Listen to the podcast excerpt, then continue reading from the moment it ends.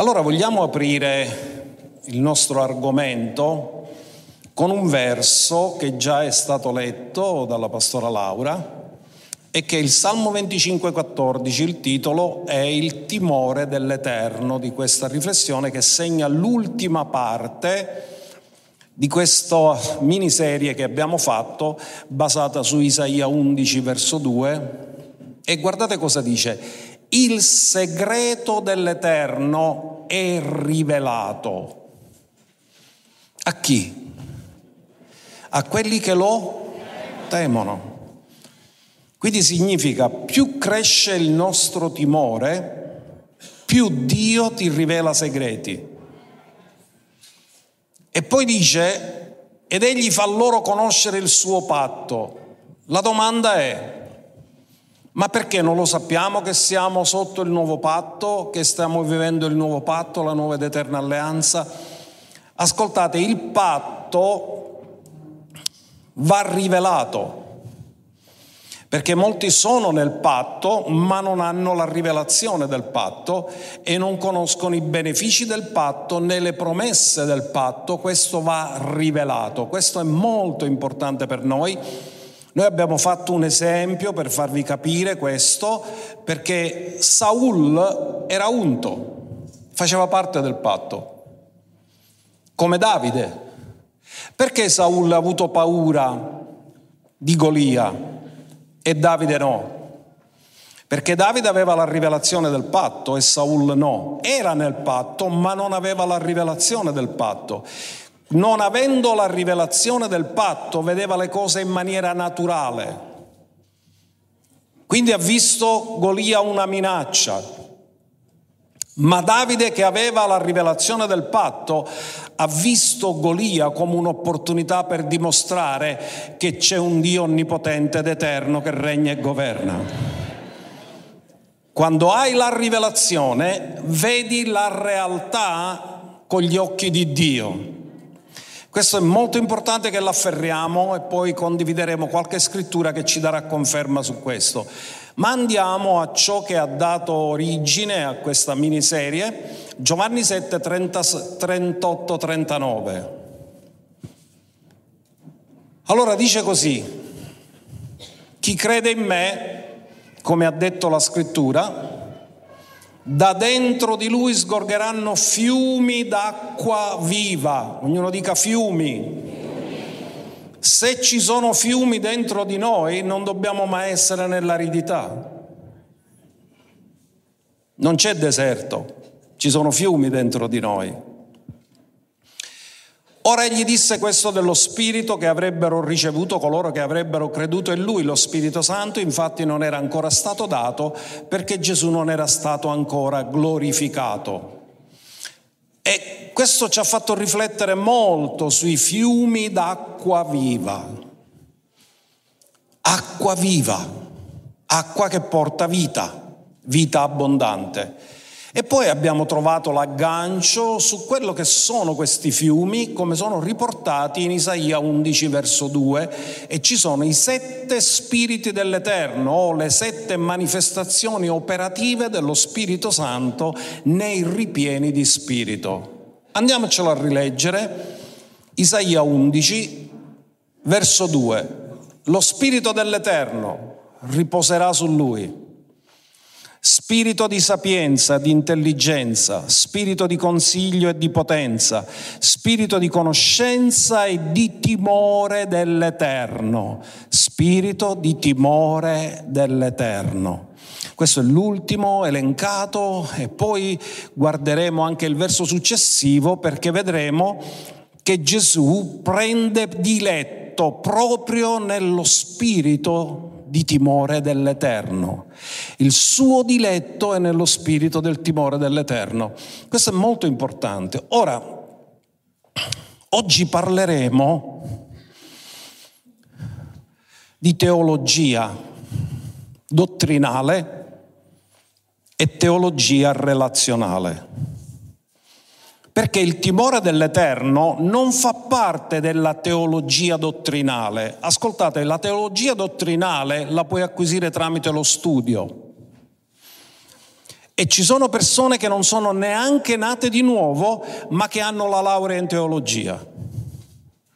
E se tu gli fai domande sulla teologia dottrinale, loro hanno studiato la teologia sistematica e magari ti sanno rispondere correttamente. Ma mentre la teologia sistematica, la teologia dottrinale ti impartisce conoscenza, la teologia relazionale ha a che fare con la rivelazione della sua presenza. Perché solo quando stai nella presenza di Dio ti rendi conto di qual è la tua condizione spirituale. Non è quando conosci la teologia, ma quando stai nella presenza di Dio. Ve lo voglio spiegare con quello che è successo ad Adamo. Perché Adamo fallì proprio nel timore dell'Eterno perché Dio gli aveva dato una parola di non mangiare dell'albero. Se lui avesse avuto desiderio di essere realmente aderente a quello che Dio aveva detto e avesse avuto rispetto per quello che Dio aveva detto, non avrebbe fatto il compromesso di abbandonare la parola di Dio. Quindi prima di peccare noi perdiamo il timore dell'Eterno perché è impossibile peccare mentre tu hai timore dell'Eterno. Quindi Adamo cosa fa? Lui pecca, disubbidisce, ma non si rende conto della sua condizione. Quando è che si rende conto della sua condizione davanti a Dio? Quando Dio scende, c'è la sua presenza e Adamo appena sente il, l'armonia del suono dei passi dell'Eterno, lui si va a nascondere dietro gli alberi e Dio lo chiama perché la caduta non ha cambiato Dio, la caduta ha cambiato Adamo.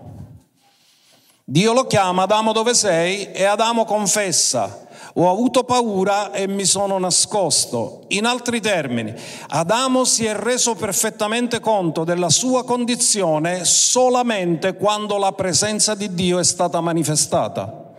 Prima non si era reso conto di qual era stato l'effetto del suo peccato. Così dobbiamo capire che quando noi sbagliamo troviamo imbarazzo ad andare nella presenza di Dio. Perché il peccato, ascoltatemi bene, fa due cose. Ci rimuove dalla presenza. Che tu lo capisca o no, ogni volta che noi pecchiamo siamo rimossi dalla presenza. Abbiamo difficoltà a sentire la presenza. E poi fa in modo che Dio nasconda la sua faccia da noi. E uno degli effetti del peccato è la solitudine. Perché se Dio nasconde la sua faccia, tu non riesci più a contemplare la sua faccia, tu sai cose, tu puoi continuare il tuo servizio, tu puoi continuare a predicare, tu puoi continuare a insegnare, ma non hai la sua faccia davanti a te. Puoi fare cose, ma senza la sua presenza. Ecco perché dobbiamo stare molto attenti, perché Dio è un Dio di relazioni. Difatti Dio si relaziona con noi attraverso un patto. Noi siamo in un patto, per questo Dio vuole fare conoscere il suo patto. Nel patto c'è una relazione che è nata dal cuore di Dio per relazionarsi con noi. Dio ha scelto di relazionarsi con noi attraverso un patto. E tutta la parola di Dio ci vuole portare ad avere una relazione personale con Dio. E la relazione personale con Dio è influenzata fortemente dal timore dell'Eterno. Più grande è il tuo timore di Dio, migliore è la tua relazione con Dio. Più si abbassa il tuo timore di Dio, più facilità avrai di peccare e più ti allontanerai da Dio nella tua vita. Ma oggi questa parola riporterà tante persone ad avere di nuovo la presenza di Dio nella loro vita. Guardiamo qualche scrittura. In Efesini capitolo 5, verso 1 e 2. Quindi abbiamo detto Dio si relaziona attraverso patti, lo faceva nell'Antico Testamento, lo fa anche nel Nuovo Testamento. Ma Efesi 5, 1 e 2 ci dice che Dio è un Dio relazionale e la teologia che Gesù è venuto a portare è una teologia relazionale. Difatti Gesù parlava sempre del Padre, parlava sempre del mandato, parlava sempre chi ha visto me ha visto il Padre. Guardate cosa dice Efesi 5.1, siate dunque imitatori di Dio come figli carissimi. Ascoltate, puoi imitare qualcuno che non conosci? Dio vuole essere imitato, ma per imitarlo dobbiamo conoscerlo. Questa è teologia relazionale. E guardate cosa dice ancora. Come figli carissimi, camminate nell'amore come anche Cristo ci ha amati e ha dato se stesso per noi. L'obiettivo di Dio è avere sulla terra una famiglia santa e irreprensibile davanti a Lui nell'amore. Quindi l'obiettivo di Dio non è avere teologi, ma avere figli che lo amano. Questa è la teologia relazionale. Il timore dell'Eterno fa parte della teologia relazionale perché va a influenzare la nostra relazione personale con Lui. Qual è la caratteristica del timore di Dio? La caratteristica principale del timore di Dio è quando tu hai timore di Dio non hai timore di nessun'altra cosa. E quando non hai timore di Dio hai timore di qualsiasi altra cosa. Questa è la caratteristica principale del timore di Dio. Ora, noi dobbiamo vivere nell'equilibrio tra due cose. La grandezza di Dio ti ispira timore, ma la sua paternità ti ispira intimità. Quindi da un lato abbiamo timore perché Lui è il creatore, Lui è infinito, Lui è glorioso, Lui è meraviglioso, Lui è colui che abita l'eternità, Lui è la luce inaccessibile, questo ti crea timore, ma nello stesso tempo Lui è Padre, questo ti crea intimità. E dobbiamo avere equilibrio tra timore e intimità e noi dobbiamo imparare a vivere tra il timore di Dio e l'intimità con Dio e questo crea creerà un grande equilibrio nella nostra vita. Ora andiamocelo a vedere questo attraverso quello che dice la scrittura, perché Malachia ci fa vedere qualcosa che Dio ha da dire ai sacerdoti e siccome noi siamo pure sacerdoti e re, questo riguarda anche noi. Guardate cosa dice. Un figlio onora il padre e un servo il suo signore. Se dunque io sono padre, dov'è il mio onore? Cos'è scritto nei comandamenti? Onora tuo padre e tua? Quindi a un padre va dato l'onore, ma al Signore va dato il timore, perché dice se sono Signore, dov'è il timore di me? Ora questo ha un'applicazione molto importante, perché vivendo in un regime dove non c'è la monarchia, ma c'è la repubblica. Noi abbiamo perso il concetto di autorità e abbiamo perso il concetto del timore dell'autorità, perché il timore è legato all'autorità. Come Dio ha detto, se io sono Signore, dov'è il timore di me, dice l'Eterno degli eserciti? E questo lo dice ai sacerdoti.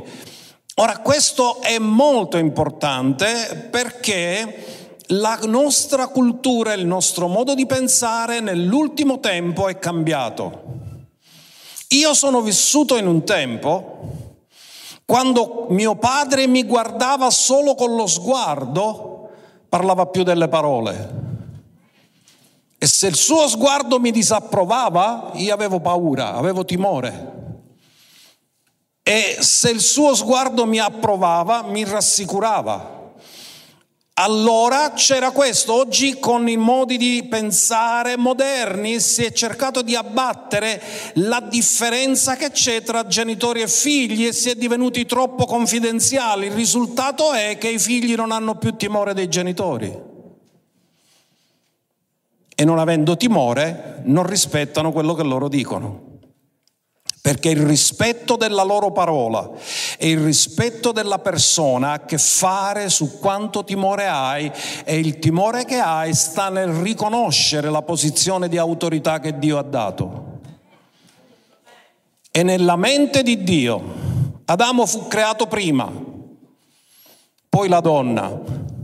Nella mente di Dio l'uomo è il sacerdote della famiglia colui che rappresenta Dio nella famiglia, colui che rappresenta la parola di Dio nella famiglia, colui che rappresenta l'autorità di Dio nella famiglia perché è delegato da Dio per questo compito, per benedire tutta la famiglia. Questo è quello che è nella mente di Dio, però oggi noi ci siamo allontanati molto da tutte queste cose ma è molto importante ora che diamo una definizione di che cosa è il timore dell'Eterno. Il timore dell'Eterno è una profonda riverenza verso Dio che ci induce a piacergli in ogni cosa e sempre. Quindi è profonda riverenza verso Dio che ci induce a piacergli. In altri termini, il timore ti produce l'intimità e li lega.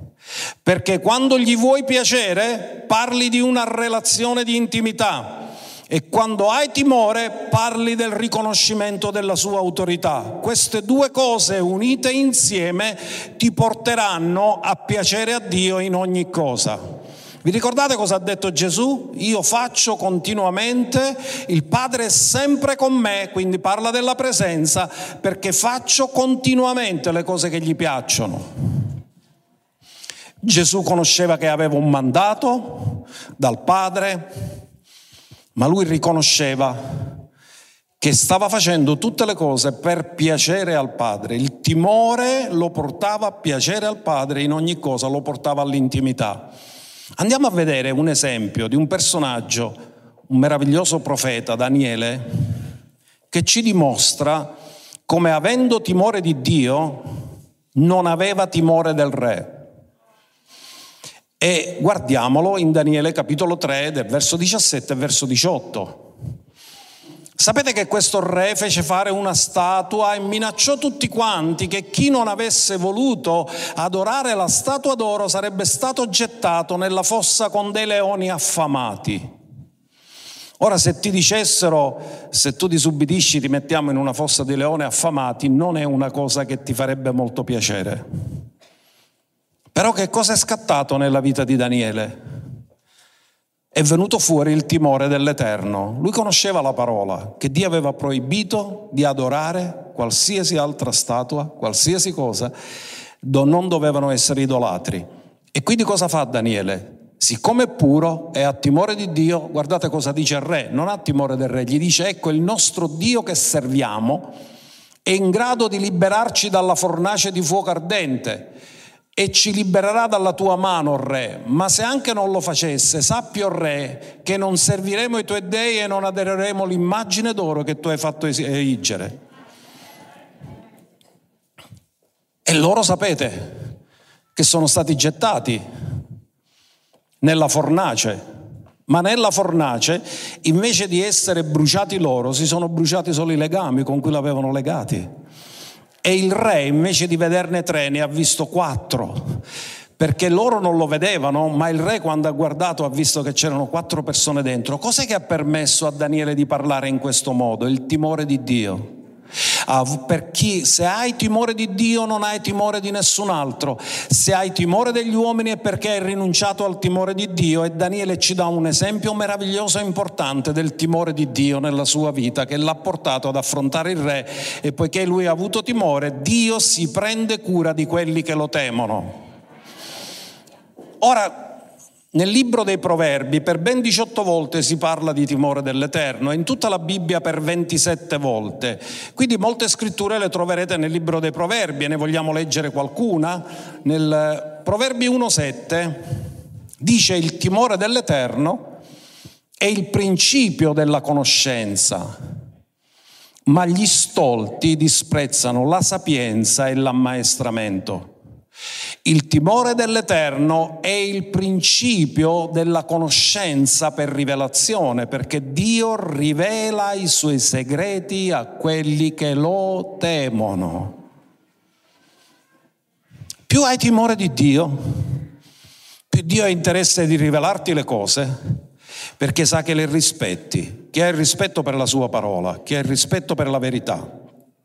E guardate, noi dobbiamo dare valore a ogni parola che procede dalla bocca di Dio, o come disse qualcuno dei profeti, quelli che tremano alla tua parola. Ci sono quelli che tremano alla parola, non tremano di fronte alle circostanze. Chi non trema alla parola, trema di fronte alle circostanze ma quando noi tremiamo alla parola dell'Eterno le circostanze ci sono sottomesse. Andiamo a vedere un altro verso nel Salmo 111, 10 che dice il timore dell'Eterno è il principio della sapienza e hanno grande sapienza quelli che mettono in pratica i comandamenti, la sua lode dura in eterno. Quindi il timore dell'eterno è il principio della sapienza, ma l'ubbidienza è grande sapienza. Ecco perché la nostra conferenza è release per quelli che ubbidiscono, per chi ubbidisce. Perché questa è grande sapienza quando noi conosciamo la verità e la mettiamo in pratica. Non basta gloriarsi che la conosco, ma la cosa importante è metterla in pratica. Ora ci sono varie parole nel testo originale ebraico, almeno quattro, che parlano della parola timore, eh, ma non voglio dirvele perché sono complicati da pronunciare. Vi dico una che è più semplice, quella del greco. Nel greco la parola timore è fobeo, che è un verbo da cui viene la parola fobia e ne avete sentito parlare della fobia e crisi, ci sono persone che hanno crisi di panico, crisi di fobia, perché questo è un indice di quanto lontane le persone sono da Dio, perché quando hai timore di Dio nessun altro timore ti può dominare. Quando ti dominano altri timori è perché non hai timore di Dio, quindi la terapia per chi ha le crisi di panico è avere timore di Dio e le crisi di panico ti lasceranno per sempre.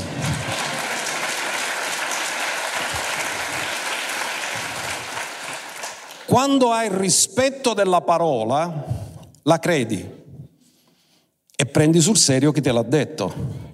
Difatti questo ha a che fare con la salvezza. Quando si predica l'Evangelo, le persone che credono che quella parola viene da parte di Dio, la credono perché danno valore a quella parola e produce salvezza. Se non la credono è perché non c'è timore di Dio in loro. E Paolo lo disse in Romani 3:18, guardate cosa disse, non c'è timore di Dio davanti ai loro occhi. E stava parlando dei perduti, degli increduli, quelli che non vogliono ricevere il Vangelo.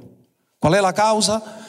Mancanza di timore di Dio davanti ai loro occhi. Ora me lo spiegate perché un ladrone è stato salvato sulla croce e l'altro no? Vi ricordate qual è stato il discorso che ha fatto il ladrone che si è pentito? Cosa ha detto all'altro? Non hai neanche timore di Dio? Lui è per il timore di Dio ha riconosciuto perché il segreto del Signore è rivelato a quelli che lo temono. E in quel momento lo Spirito Santo ha rivelato al ladrone che stava morendo lì, che chi stava morendo accanto a lui stava morendo per il suo peccato e poiché lui ha avuto la rivelazione che stava morendo per il suo peccato, ha riconosciuto che Gesù sarebbe tornato nel suo regno e gli ha potuto dire ricordati di me quando sarai venuto nel tuo regno.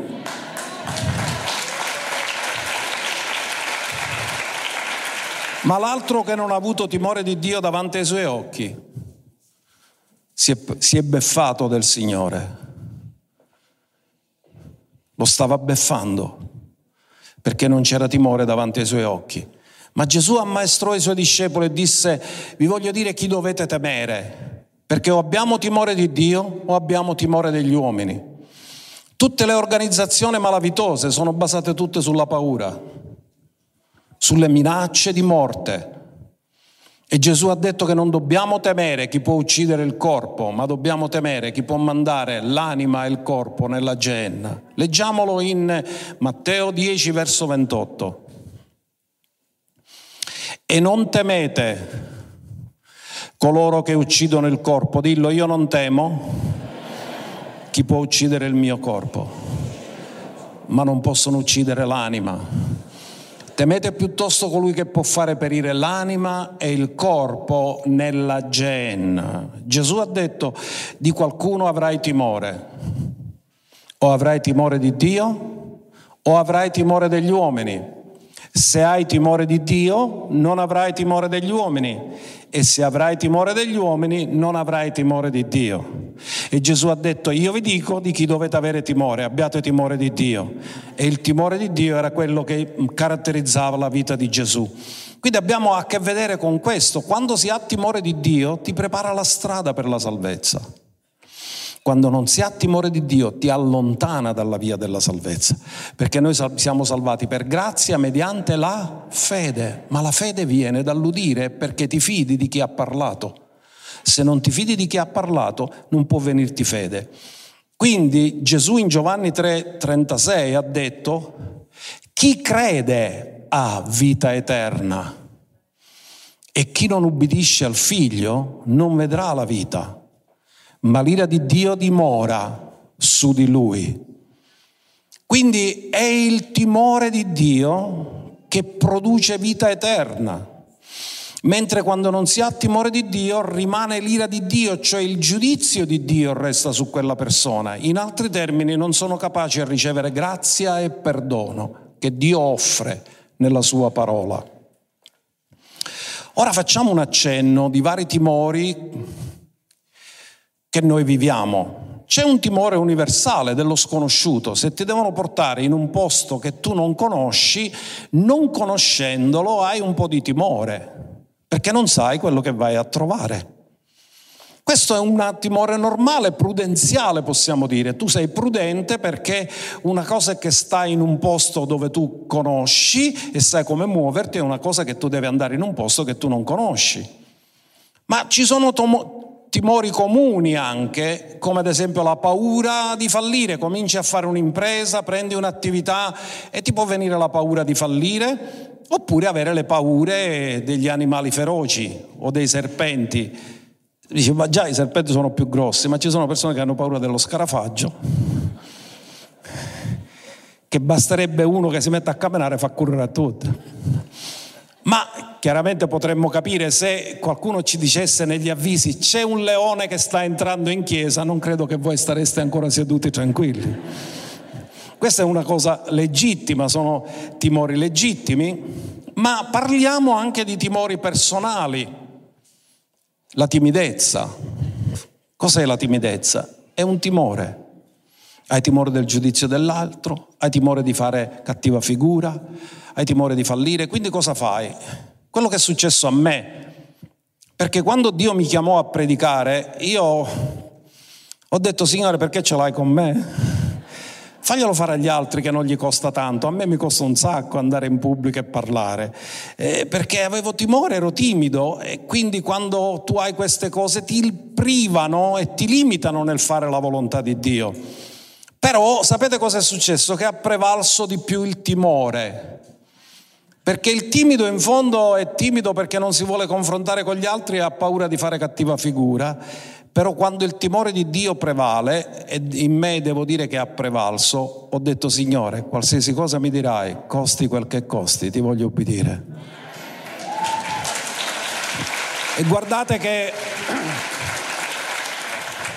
mi è costato molto e mi costa ancora predicare, però lo faccio per ubbidienza perché Dio ha avuto fiducia in me, io non pensavo di avere il dono di poter insegnare, ma Dio ci vede lungo e Lui ti incoraggia a fare la sua volontà e riesce a vedere quello che tu non riesci a vedere, riesce a vedere quello che gli altri non riescono a vedere, ma poi quando lo fa diventa evidente a tutti e Dio dimostra che non si sbaglia mai. Andiamo a vedere qualche altra scrittura nell'Antico Testamento, Deuteronomio capitolo 6, ci sono i comandi e tutti questi comandi sono finalizzati al fatto di temere l'Eterno.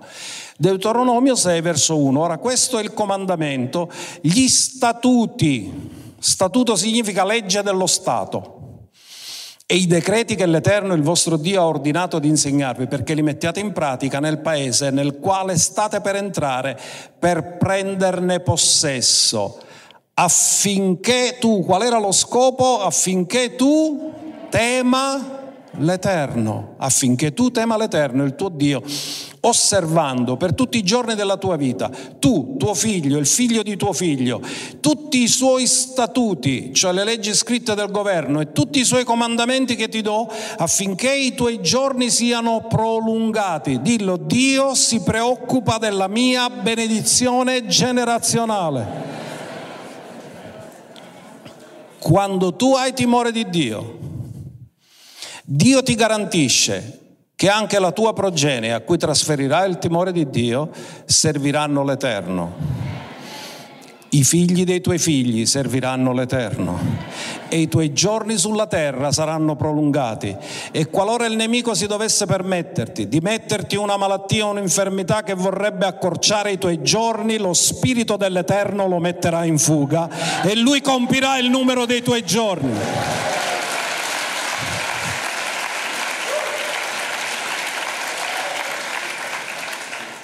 Andiamo a vedere un altro verso in Deuteronomio 6:13 e dice temerai l'Eterno il tuo Dio, lo servirai e giurerai per il suo nome. Temerai l'Eterno il tuo Dio, lo servirai. E prima disse giurerai, poi quando sono successi degli abusi ha detto non giurare nel mio nome più, perché mi vuoi fare entrare nelle tue bugie. E Giosuè 24, verso 14, quel famoso Giosuè che disse quanto a me alla casa mia serviremo l'Eterno, cosa raccomandò al popolo? Lui è quello che fu designato da Dio a introdurre il popolo nella terra promessa e fu designato da Dio a dividere il territorio, da assegnare ad ogni tribù. Guardate cosa disse, perciò ora temete l'Eterno e servitelo. La primo comando qual è? Temete l'Eterno perché servire Dio è un prodotto del timore. Se lo rispetti, se hai riverenza, lo servi. Con integrità e fedeltà e togliete via gli dei che i vostri padri servirono al di là del fiume in Egitto. Servite l'Eterno. Questa fu la raccomandazione che fece Giosuè al popolo dopo aver distribuito loro la terra e così disse loro temete l'Eterno. Di qualcuno avremo sempre timore, ma dobbiamo scegliere di chi vogliamo avere timore e dobbiamo scegliere di avere timore di Dio. Ora voglio parlarvi, ne abbiamo già accennato, che nella mente di Dio, nella famiglia, il capofamiglia, l'uomo, deve rappresentare l'autorità di Dio nella famiglia e quindi fare rispettare la sua parola. È avvenuto questo sempre nella vita di Abramo? No, perché se fosse avvenuto sempre, Dio non gli avrebbe detto cammina alla mia presenza e sii integro. Come dire, non sempre sei stato integro, ma io ti comando di essere integro.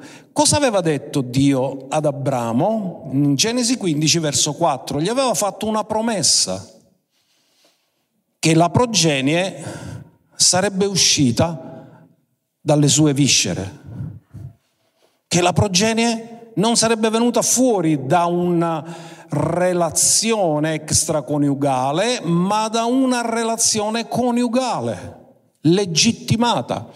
Allora la parola dell'Eterno gli fu rivolta dicendo, questi non sarà tuo erede, ma colui che uscirà dalle tue viscere sarà tuo erede. Quindi Dio gli fa una promessa, perché lui è convinto che eh, il suo erede potrebbe essere il servo Eliezer. Dice sarà lui il mio erede? Dovrò dare tutto al mio servo visto che figli non ne ho? E Dio dice no, il tuo erede verrà fuori da te. Non sarà fuori dal matrimonio, verrà dal tuo matrimonio, io lo benedirò. Ora Abramo chiaramente non ha idea della grandezza di Dio, perché più gli anni passano, più lui nel naturale pensa non sarà più possibile avere figli, ma Dio gli fa una promessa e tutte le promesse di Dio come sono? Sì ed amen. Ma Abramo ne parlò con la moglie. Cosa ha detto la moglie? Genesi 16 verso 2. Così sarai, disse ad Abramo, ecco l'Eterno mi ha impedito di avere figli. Ma cosa gli aveva detto Dio? Dalle tue viscere verrà il figlio. Cosa ha detto Sara? L'Eterno mi ha impedito, ma l'Eterno non aveva impedito, l'Eterno aveva promesso. De entra nella, dalla mia serva, Agar, forse potrò avere figli da lei ma manco sicura era, forse, cioè a tentativo. E Abramo diede ascolto alla voce di Sarai. Dio gli aveva parlato. Per dare ascolto alla voce di Sarai si è dovuto dimenticare di quello che Dio gli aveva detto.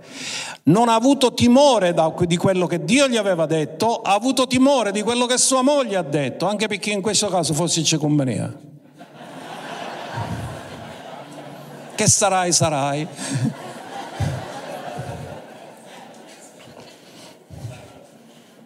In altri termini ha fallito di essere il sacerdote e di rappresentare l'autorità di Dio nella famiglia, perché Dio gli ha parlato, lui doveva garantire che quello che Dio aveva detto, lui rimaneva fedele a quello che Dio gli aveva detto e Abramo qui ha sbagliato perché invece di affermare la prima voce che aveva sentito, ascolta la seconda voce. Non è caduta così Eva, perché invece di rimanere fedele alla prima voce ha ascoltato una seconda voce? Quando Dio parla dobbiamo avere timore e dobbiamo contrastare qualsiasi altra voce contraria alla voce di Dio. E questo lo fa il timore.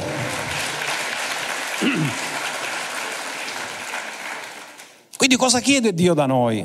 Lo troviamo in Deuteronomio 10:12. È Dio stesso che ce lo dice. E ora Israele, che cosa richiede da te l'Eterno, il tuo Dio, se non di temere l'Eterno, il tuo Dio? Dio cosa richiede? Che noi abbiamo un santo timore di Lui, di camminare in tutte le sue vie, di amarlo e di servire l'Eterno, il tuo Dio, con tutto il tuo cuore e con tutta la tua anima. Con Dio non puoi avere una relazione a metà né una relazione di convenienza. Devi farlo con tutto il tuo cuore e con tutta la tua anima e con tutta la tua forza. Questo è quello che Dio richiede, perché con Dio non puoi ottenere il tutto di Dio. Io a volte sapete cosa temo? Che le persone non stanno ottenendo il meglio di Dio, si accontentano di una parte di quello che Dio vuole dare, ma non vogliono ottenere il tutto di Dio. E il tutto di Dio lo ottieni quando dai tutto a Dio. Teologia relazionale. Andiamo a vedere una promessa, perché sapete ci sono un mare di promesse nella scrittura e sono fatte tutte a quelli che lo temono. Vi ricordate cosa sta scritto? Che l'angelo dell'Eterno si accompagna intorno a quelli che lo e li libera. Quindi la protezione e la liberazione è promessa a quelli che lo temono, non è promessa a tutti, è promessa a una categoria specifica. Ma guardiamo anche Salmo 34,9. Dice così, Temete l'Eterno voi suoi santi, poiché nulla manca a quelli che lavorano. È scritto così? Nulla manca a quelli che lo... Perché quelli che lo temono sanno gridare il Signore è il mio pastore, nulla mi mancherà. Sanno che la sorgente non è il loro sforzo, ma è Dio.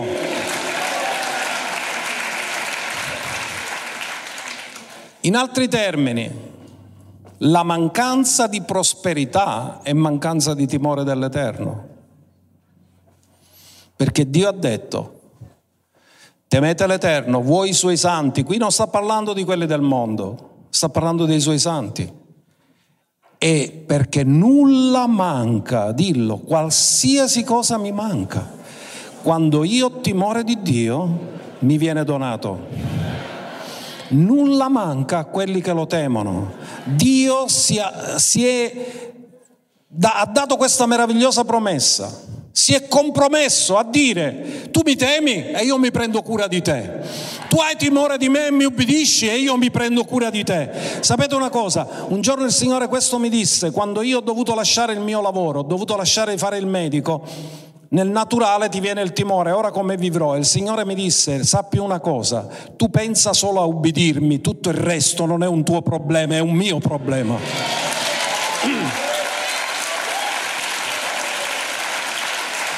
Noi lo ubbidiamo, noi lo temiamo e lui si prende cura di noi.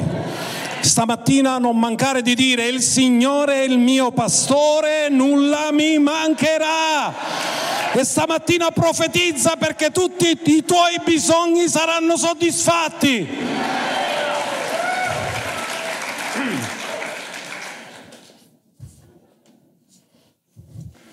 Prima Samuele 12, 24.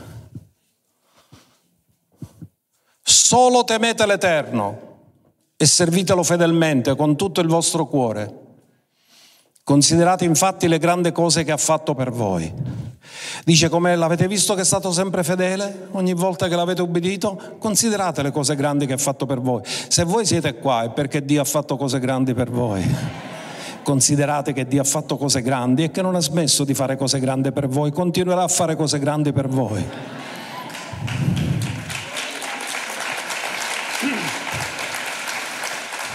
Ora andiamo a Giobbe 28-28. Perché Giobbe fa un'affermazione che non è molto popolare, perché se tu dici a una persona mi dici che cos'è l'intelligenza, tu dici quello uno che sa arrivare a certe cose, che fa dei ragionamenti complicati. E invece Giobbe ci dice cos'è la sapienza e cos'è l'intelligenza.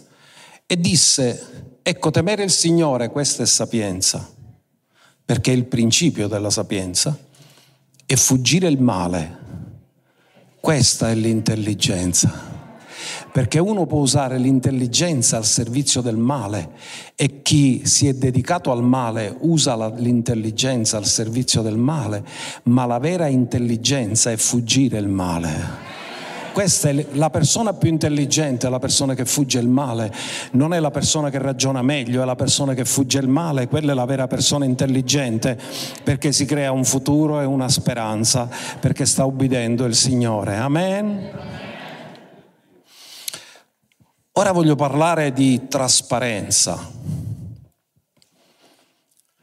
perché quando non abbiamo timore di Dio, non rispettiamo la verità. Perché abbiamo detto che il timore di Dio è il grande rispetto per Dio e per la sua parola, profondo rispetto che ci conduce a piacergli sempre e in tutto.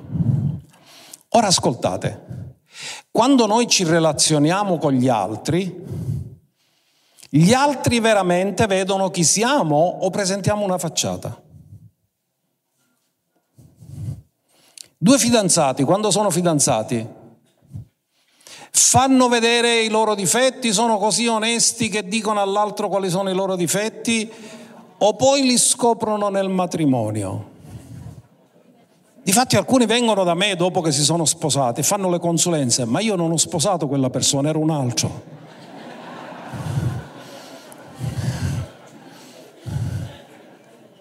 Cioè ho detto, ma tu sei quello che ho sposato? Mi pare un altro. Perché? Perché quando noi mettiamo una maschera, le persone in realtà non si relazionano con noi, si relazionano con la maschera. E quando la maschera tu te la levi, non la mascherina, la maschera, le persone vedono come sei. Ma perché metti la maschera? Perché non hai timore di Dio e menti e non dici la verità su te stesso. Ma quando dici la verità su te stesso, gli altri non sono sorpresi perché ti conoscono. Ma quando non ti conoscono e metti una maschera, quando la maschera cade, ci rimangono male e sono delusi Ora questo è così importante. Perché dico che è importante? Perché la vera intelligenza è sapere che tutte le cose nascoste Dio le rivelerà un giorno. che l'ipocrisia non paga, perché Dio farà venire fuori tutte le cose nascoste. Ora dice che Dio non ha riguardo alla qualità delle persone, non ha parzialità e Dio ci conosce profondamente e Dio giudicherà le azioni e le intenzioni del cuore. Ora seguitemi attentamente, Dio non solo guarderà le azioni, perché in Matteo 7, 21, 23 le azioni non erano sbagliate, cacciavano demoni, profetizzavano e facevano miracoli. Mi potete dire che è sbagliato fare questo? No. Ma cos'era sbagliata? La motivazione. Non mi avete rappresentato. Non l'avete fatto per amore come l'avrei fatto io, non l'avete fatto per compassione come l'avrei fatto io. Io non vi conosco, nel senso non ho una relazione intima con voi e non mi sono sentito rappresentato da voi perché avete fatto cose giuste ma con l'attitudine sbagliata. Quando noi siamo con Dio dobbiamo rappresentarlo facendo cose giuste con l'attitudine giusta, altrimenti lui non si sentirà rappresentato, perché lui si sente rappresentato da quelli di cui ha detto, da questo vi riconosceranno, sarete riconoscibili che siete miei discepoli se avete amore gli uni per gli altri. Non siamo riconoscibili dalle azioni, siamo riconoscibili dalle motivazioni. L'amore prevale sempre e rappresenta Dio. Guardiamo un verso in prima Pietro 1,17. E se invocate come Padre, colui che senza favoritismi, ascoltate, Dio ci dà favori, ma non dà favoritismi. Noi siamo grandemente favoriti nell'amato suo figlio, ma Dio non ha riguardo alla qualità delle persone, non ha favoritismi. Dio non ama qualcuno più di un altro, Dio ci ama tutti allo stesso modo e ci ama come Gesù. Guardate cosa dice, se invocate come padre colui che senza favoritismi di persona giudica secondo l'opera di ciascuno, conducetevi con... Cosa ci dice Pietro? Perché Pietro ha rinnegato Gesù? Perché è venuto meno nel timore. Ha avuto temore degli uomini, non ha avuto timore di Dio. Ora lui viene riabilitato, lui cresce e cosa ci raccomanda? Fate quello che non ho fatto io quando sono caduto. Fate quello che sto facendo io dopo che sono stato riabilitato. E cosa sta dicendo? Conducetevi con timore per tutto il tempo del vostro pellegrinaggio ci sta dando un insegnamento apostolico meraviglioso di una persona che ha gustato cosa significa vivere senza timore e che poi invece dopo che è stato riabilitato ha gustato cosa significa vivere nel timore di Dio. E ci dà questo meraviglioso insegnamento straordinario e prezioso. Allora cosa dicevamo? Che la caratteristica del timore di Dio è che mette in fuga tutti gli altri timori. Gli altri timori non mettono in fuga altri timori, ma l'amore perfetto di Dio caccia via tutte le paure. E questo lo trovate scritto in 1 Giovanni 4:18. Dice, nell'amore non c'è paura. Anzi, l'amore perfetto caccia via tutta la paura, ce lo metto io tutta, perché la paura ha a che fare con la punizione. Quando tu sei in imbarazzo con un'altra persona, la eviti. Se hai problemi con qualcuno e lo incontri per strada e lo vedi da distanza, cerchi di cambiare strada. Eviti il confronto, perché hai paura. E dice qui che quando tu temi una punizione, vivi nella paura, anche se non c'è. C'è sempre questa paura? Dice, ma e chi ha paura non è perfetto nell'amore. Ma quando vivi nel perfetto amore di Dio, l'amore di Dio ha il potere, con il timore di Dio, di cacciare via tutte le paure. Dio non ci ha dato uno spirito di paura, ma di forza, di amore e di mente sana. Lo spirito di paura non appartiene a noi, a noi appartiene il timore dell'Eterno e se abbiamo timore dell'Eterno cacciamo via ogni paura.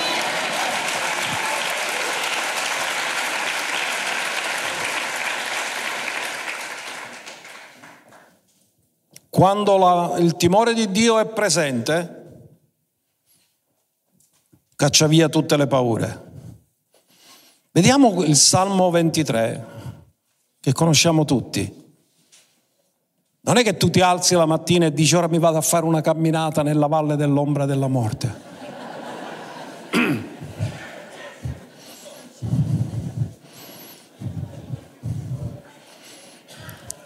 Cosa disse il salmista? Quando anche mi dovesse succedere che camminassi nella valle dell'ombra della morte, non temerei alcun male perché perché la sua presenza, la relazione che tu hai con lui, la sua presenza e il suo amore cosa fanno? Cacciano via ogni paura. Dice non temerei alcun male perché tu sei con me.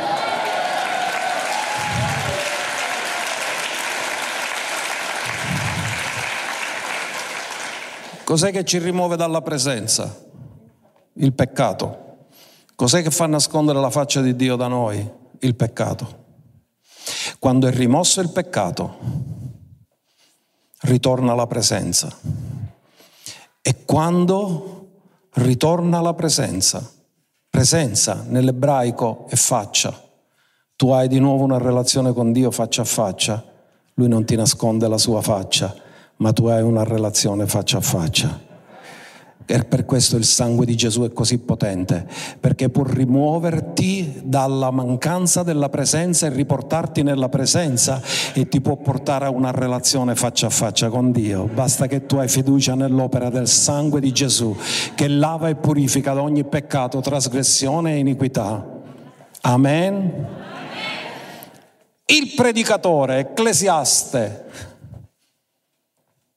Finisce il suo messaggio e dice la conclusione è questa. Ecclesiaste 12:13. Ascoltiamo dunque la conclusione di tutto il discorso. Temi Dio e osserva i suoi comandamenti. E tu dici perché in tutte queste poche parole c'è il tutto dell'uomo? Ora guardalo bene, guardalo bene. Quando temi Dio è il principio della sapienza e quando osservi i suoi comandamenti è la grande sapienza. Cominci temendo Dio e finisci ubbidendo pienamente a Dio e allora questo è il tutto dell'uomo, perché l'uomo è stato fatto per essere uno con Dio e il modo che noi possiamo essere uno è che lo ubbidiamo, perché se lo disubbidiamo non siamo in sottomissione a Dio, non siamo uno con Dio, siamo in ribellione con Dio. E il tutto dell'uomo è temi Dio e serve i suoi comandamenti. Questo è il tutto dell'uomo, perché Dio farà venire in giudizio ogni opera, anche tutto ciò che è nascosto, sia bene che male. Ci sono persone che fanno il bene, non, non sa la destra quello che ha fatto la sinistra, però Dio lo vede, così come Dio vede ciò che noi nascondiamo di male, Dio vede anche il bene che facciamo senza che gli altri se ne accorgono lui farà fu- venire fuori tutte le cose. Ora andiamo al Messia. Vi ho promesso che avremmo parlato del verso 3 di Isaia 11, perché Isaia 11, verso 2, ci parla dei sette spiriti dell'Eterno, ma il verso 3 ci dice il Messia. Cosa fa? Il suo diletto sarà nel timore dell'Eterno. In altri termini, Gesù ha scelto di dilettarsi nel timore dell'Eterno. Non giudicherà secondo le apparenze, non darà sentenze per sentito dire. Il suo diletto sarà nel timore dell'Eterno. Questo è il segreto perché Gesù mai ha fallito una volta, perché ha fatto sempre la sua volontà. Ora voglio parlarvi di un verso che è pesante da spiegare se non hai rivelazione. Perché Ebrei 5:7 ci dà una chiave importante di lettura e dice che Gesù fa una richiesta e ci spiega il motivo perché è stato esaudito. Nei giorni della sua carne, quanti di voi sapete che siete nei giorni della carne? In altri termini, i nostri giorni sono prima della carne e dopo la carne. Tu sei stato creato prima di essere messo in un corpo e esisterai anche dopo che lascerai il corpo. Gesù era preesistente al fatto che si è incarnato. E anche quando è stato risuscitato, lui ora ha un corpo incorruttibile e immortale, non ha avuto bisogno di lasciarlo, ma è stato glorificato. E lui nei giorni della sua carne, con grandi grida e lacrime, gli offrì preghiere e supplicazione a colui che lo poteva salvare dalla morte. Fermati un attimo, ma lui non è morto? Allora non è stato esaudito? Di cosa sta parlando qui? Di quale morte voleva essere liberato? Visto che poi è morto e non ci sare- poteva essere scritto che fu esaudito. In che cosa è stato esaudito? Quando è stato esaudito? Qui parla del Getsemani, quando Gesù sudando sangue, misto a sudore, si sentiva morire. E poiché aveva timore del padre che gli aveva detto che doveva morire sulla croce, sentendosi morire nel giardino, lui fa grande grida e suppliche. Vi ricordate che lui disse ai discepoli vegliate e pregate con me? E loro si sono addormentati? Perché cosa ha pregato Gesù? Non per non morire, ma per non morire lì. Perché lui ha detto, ma tu mi hai mandato a morire sulla croce, io mi sento morire qui, non ce la faccio più, sto sudando sangue, mi sento morire, era preso da un'angoscia mortale, vi ricordate che lui lo disse ai discepoli che era preso da un'angoscia mortale? Significa, aveva un'angoscia che gli faceva sembrare che poteva morire da un minuto all'altro. E che cosa ha fatto? Ha pregato il padre, padre, ma tu mi hai detto che io devo morire sulla croce, io mi sto sentendo morire qui. Allontana da me questo calice. Non ha detto rimuovilo, ha detto allontanalo. Io non devo morire qui, io devo morire sulla croce. Fai in modo che io abbia la forza di poter adempiere quello per cui tu mi hai mandato, perché sta scritto maledetto colui che è appeso al legno. Io non posso morire nel giardino, devo morire sulla croce. E il Padre gli ha dato la forza. È vero che Gesù è caduto tante volte sotto la croce. È vero che qualcuno lo ha aiutato a portare la croce, ma lui è arrivato a morire sulla croce. Fu esaudito, rimettiamo il verso. Qual è stato il motivo perché è stato esaudito? a motivo del suo timore di Dio. Poiché Dio Padre gli aveva dato un comando, lui fu esaudito per il suo timore di Dio, perché non poteva accettare di fare di meno di quello che il Padre gli aveva detto, ma di adempiere perfettamente la volontà del Padre che gli aveva detto morirai sulla croce e, sarai, e diverrai maledizione per rimuovere la maledizione dalle persone e Gesù non poteva accettare di morire nel giardino, desiderava morire sulla croce per il timore di Dio di quello che gli aveva detto come mandato. Amen. In altri termini, ha sottomesso la la sua anima alla volontà del Padre.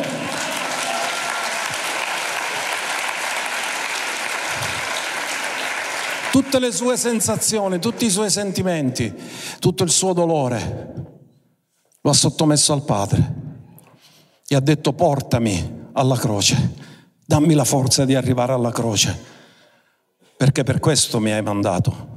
Non posso morire nel giardino. Gli ultimi due versi e concludiamo. Salmo 25, 12. Chi è l'uomo che teme l'Eterno? Chi è la donna che teme l'Eterno? Egli insegnerà la via che deve scegliere. Qual è il motivo perché abbiamo fatto scelte sbagliate? Per mancanza di timore dell'Eterno perché abbiamo deciso, senza sottomettergli a Lui le cose e senza chiedere a Lui qual era la sua volontà.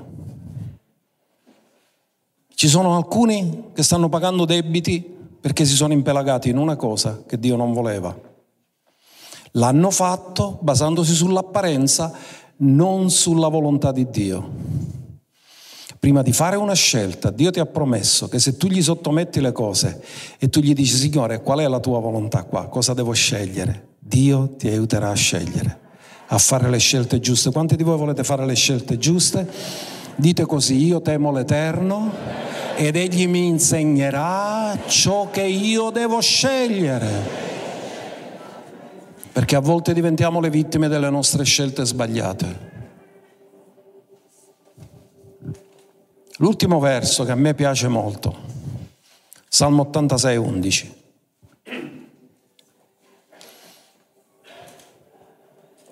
Insegnami la tua via, la tua via, non la mia via. E le sue vie non sono le nostre vie, né i suoi pensieri sono i nostri pensieri e io camminerò nella tua verità. Fermati un attimo. Perché il salmista disse nella tua verità? Perché ognuno di noi abbiamo una verità di come vediamo le cose. Ognuno di noi, secondo le sensazioni, abbiamo un modo di interpretare gli eventi. Ognuno di noi ha la sua verità. Ma il salmista ha detto, non me ne frega niente della mia verità, io voglio la tua. Saul aveva la sua verità riguardo Golia. Davide aveva la verità di Dio riguardo Golia. E lui disse, io camminerò nella tua verità. In altri termini, camminerò vedendo le cose come le vedi tu, non vedendo le cose come le vedo io non vedendo le cose secondo le circostanze, non vedendo le cose secondo la mia mente umana corta che non arriva a vedere oltre, ma vedrò le cose secondo la tua verità.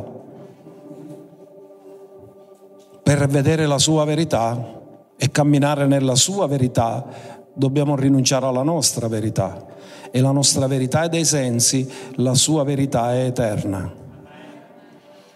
E poi fece una richiesta il salmista, che vogliamo fare tutti noi oggi. Unisci il mio cuore al timore del tuo nome. Ditelo con me, unisci il mio cuore al timore del tuo nome. Ciò che Dio unisce l'uomo non lo deve?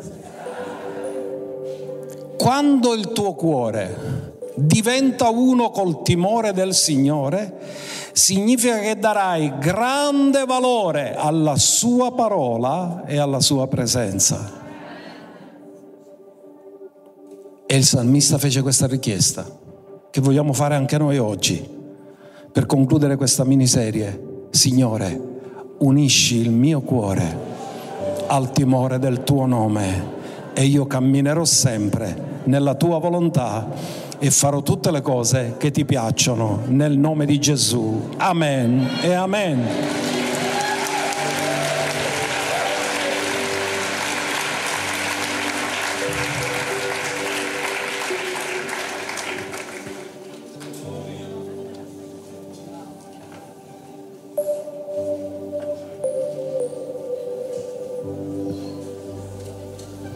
Alleluia. Ci vogliamo alzare nella presenza di Dio.